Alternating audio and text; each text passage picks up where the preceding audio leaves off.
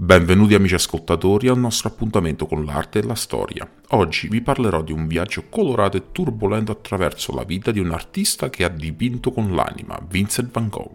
Preparatevi a immergervi nelle sfumature della sua vita tanto quanto nelle sue opere. Vincent Willem van Gogh nacque il 30 marzo 1853 in un piccolo villaggio dei Paesi Bassi. La sua era una famiglia di religiosi e mercanti d'arte ma Vincent non sembrava trovare il suo posto. Provò a fare il mercante d'arte, ma la sua passione per la pittura lo travolse. Si avvicinò alla professione tardi, a 27 anni, dopo aver vissuto le difficoltà del rifiuto e dell'incomprensione. La sua vita fu segnata da un'intensa ricerca spirituale e artistica. Dopo gli anni di formazione in Belgio e i Paesi Bassi, Vincent si trasferì a Parigi nel 1886 dove scoprì nuovi stili impressionisti e post-impressionisti. È qui che la sua tavolozza si accese, passando dai cupi toni terrosi alle vibranti tonalità di giallo, blu e rosso. Vincent iniziò a sperimentare con le pennellate audaci e la luce che sarebbero diventate il suo segno distintivo. Nel 1888 Vincent cercò rifugio nella luce del sud della Francia, ad Arles, Qui dipinse alcune delle sue opere più famose, come La camera da letto, Il seminatore e la serie dei girasoli. Ma fu anche qui che la sua mente iniziò a cedere, portandolo a quel tragico episodio in cui si recise l'orecchio.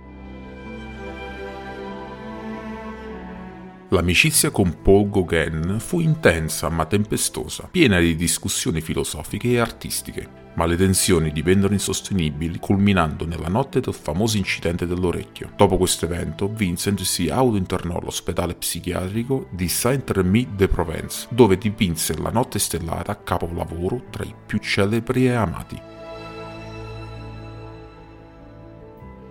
Vincent morì il 29 luglio 1890 a soli 37 anni, ma la causa esatta della sua morte è ancora avvolta nel mistero. La vita fu una lotta contro l'incomprensione la malattia mentale, ma lasciò un'eredità inestimabile oltre 2100 opere, tra dipinti e disegni che hanno cambiato per sempre il corso dell'arte. La storia di Vincent van Gogh è un promemoria della linea sottile tra genio e follia e di come la bellezza possa nascere dal dolore. Non possiamo parlare di Vincent senza toccare la sua tecnica pittorica. Van Gogh non si limitava a dipingere ciò che vedeva, egli trasformava in realtà in un tumulto le emozioni tramite la forza del colore e la dinamicità delle pennellate. I suoi quadri sono quasi scolpiti dalla materia, non strati di vernici spesse che danno vita a un'esperienza visiva quasi tridimensionale. Un aspetto fondamentale della vita di Vincent fu la sua relazione con il fratello minore, Theo. Il sostegno finanziario e morale di Theo fu cruciale per Vincent, permettendogli di dedicarsi completamente all'arte. Le oltre 600 lettere tra i due fratelli svelano una profondità di affetto e comprensione reciproca, che è rara e commovente. Senza Theo, il mondo potrebbe non aver mai conosciuto il genio di Vincent.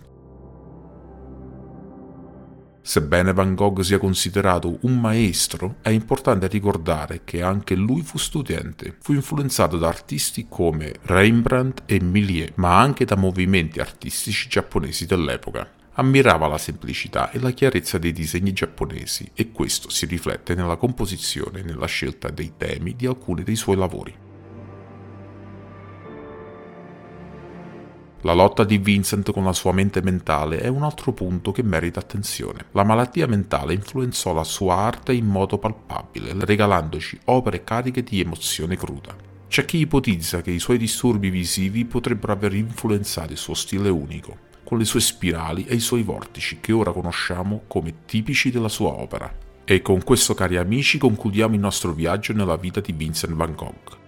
L'arte si sa, è una finestra sull'anima e Vincent ci ha lasciato non solo un patrimonio di bellezza, ma anche un messaggio che anche nei momenti più bui possiamo creare qualcosa di eterno. Grazie per avermi ascoltato e a presto con il prossimo episodio.